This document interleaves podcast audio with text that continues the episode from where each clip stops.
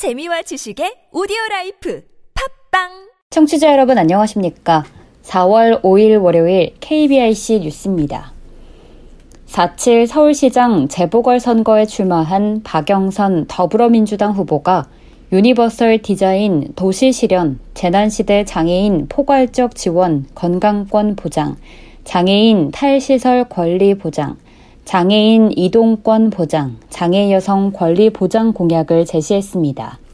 먼저 박 후보는 더 많은 기업과 단체, 시민들이 유니버설 디자인에 참여할 수 있도록 서울시가 운영하는 모든 시설 기관에서 건축물을 세우거나 고칠 때 유니버설 디자인을 고려하겠다는 공약을 내놨습니다. 이어 코로나19로 격리 중인 장애인이 필요한 치료와 지원을 위해 서울시 사회서비스원의 활동 지원사를 늘려 서비스를 효과적으로 제공할 계획이며 서울시에서 운영하는 13개 병원을 장애 친화 건강검진기관으로 정해 의료 서비스를 제공한다고 약속했습니다. 또 박 후보는 현재 거주시설에 살고 있는 장애인들이 시설을 나와 지역사회에서 안전하게 지낼 수 있게 하는 공약도 발표했는데 거주시설에 확진자가 발생할 경우 시설에 살던 사람들을 다른 곳으로 이동해 지내게 하고 거주시설을 코호트 격리하지 못하도록 조치하겠다고 밝혔습니다. 장애인 이동권에 관해서는 서울시에 사는 장애인이 편리하게 대중교통을 이용할 수 있도록 2025년까지 서울시의 모든 시내버스를 저상버스로 바꾼다는 목표를 제시했고 엘리베이터가 없는 23개 지하철역에는 엘리베이터를 설치하고 이미 있는 역에도 추가로 설치하겠다고 약속했습니다.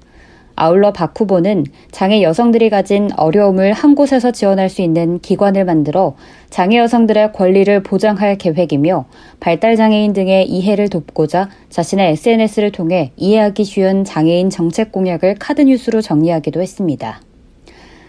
4.7 서울시장 재보궐선거에 출마한 오세훈 국민의힘 후보가 안심 보행 이동권, 안심 장애인 이동, 소통 창구 신설, 생활 안정 지원 강화, 의료 접근성 강화를 공약으로 내세웠습니다. 먼저 오 후보는 장애인들의 휠체어 이동, 보행 이동권을 확보해 장애인이 안심하고 다닐 수 있는 길을 만들 계획이며 장애인 보행 환경 모니터링단을 운영해 장애인들이 길을 걸을 때 불편함이 없도록 꾸준히 확인할 예정이라고 밝혔습니다. 이어 장애인 이동권에 관해서는 장애인들이 버스를 무료로 이용할 수 있게 하고 장애인 차량의 LPG 소비세 감면을 위해 노력하겠다고 약속했습니다. 또오 후보는 장애인 전동 보장구 충전소 확대와 수리비 지원, 저상버스 도입을 공약으로 내세웠으며 현재 운영되고 있는 장애인 택시도 확대해 이동 시간을 단축시킨다는 목표를 제시했습니다. 장애인의 생활 안정을 위해 서울시 산하 공공기관의 장애인 일자리를 늘려 고용을 확대하고 장애인 가구의 수도요금을 감면하겠다는 공약도 내놨습니다. 아울러 오 후보는 발달 지원 아동들이 조기에 진단받을 수 있도록 의료 접근성도 강화할 계획이며 서울시 장애인 정책자문위원회를 만들어 장애인들과 적극적으로 소통하겠다고 약속했습니다. 디지털 접근성 향상을 위한 디지털 시각장애 연대가 지난 2일 출범했습니다.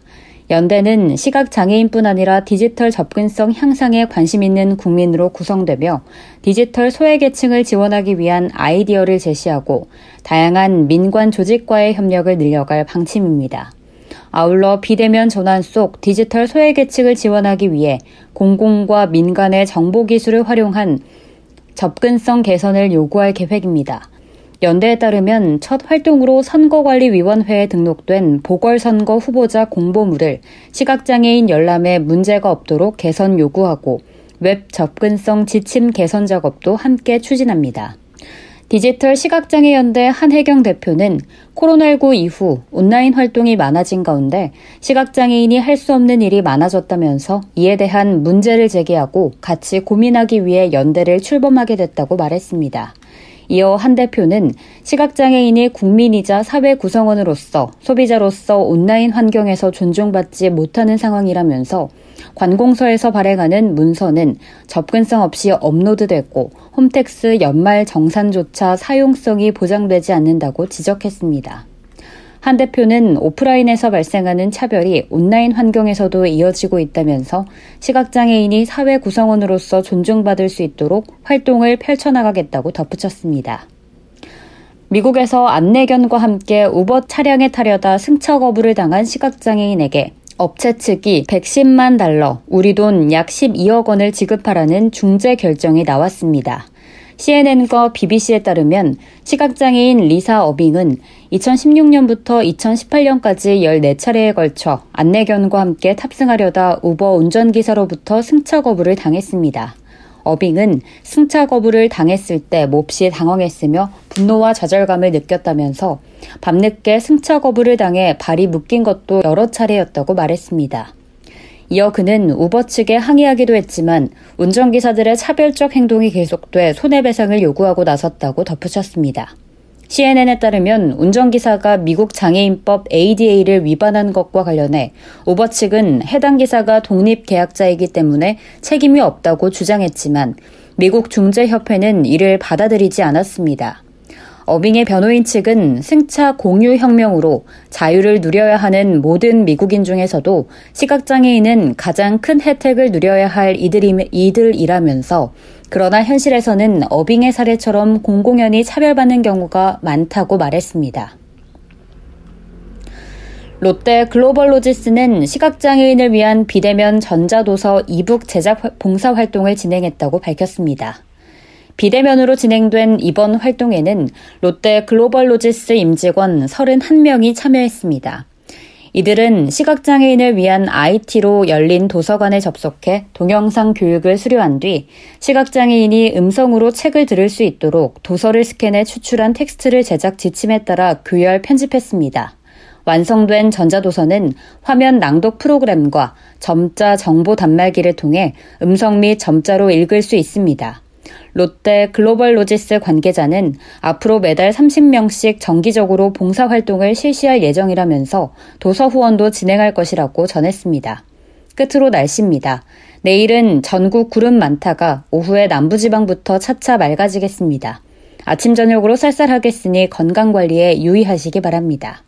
이상으로 4월 5일 월요일 KBIC 뉴스를 마칩니다. 지금까지 제작의 류창동, 진행의 김예은이었습니다. 고맙습니다. KBIC.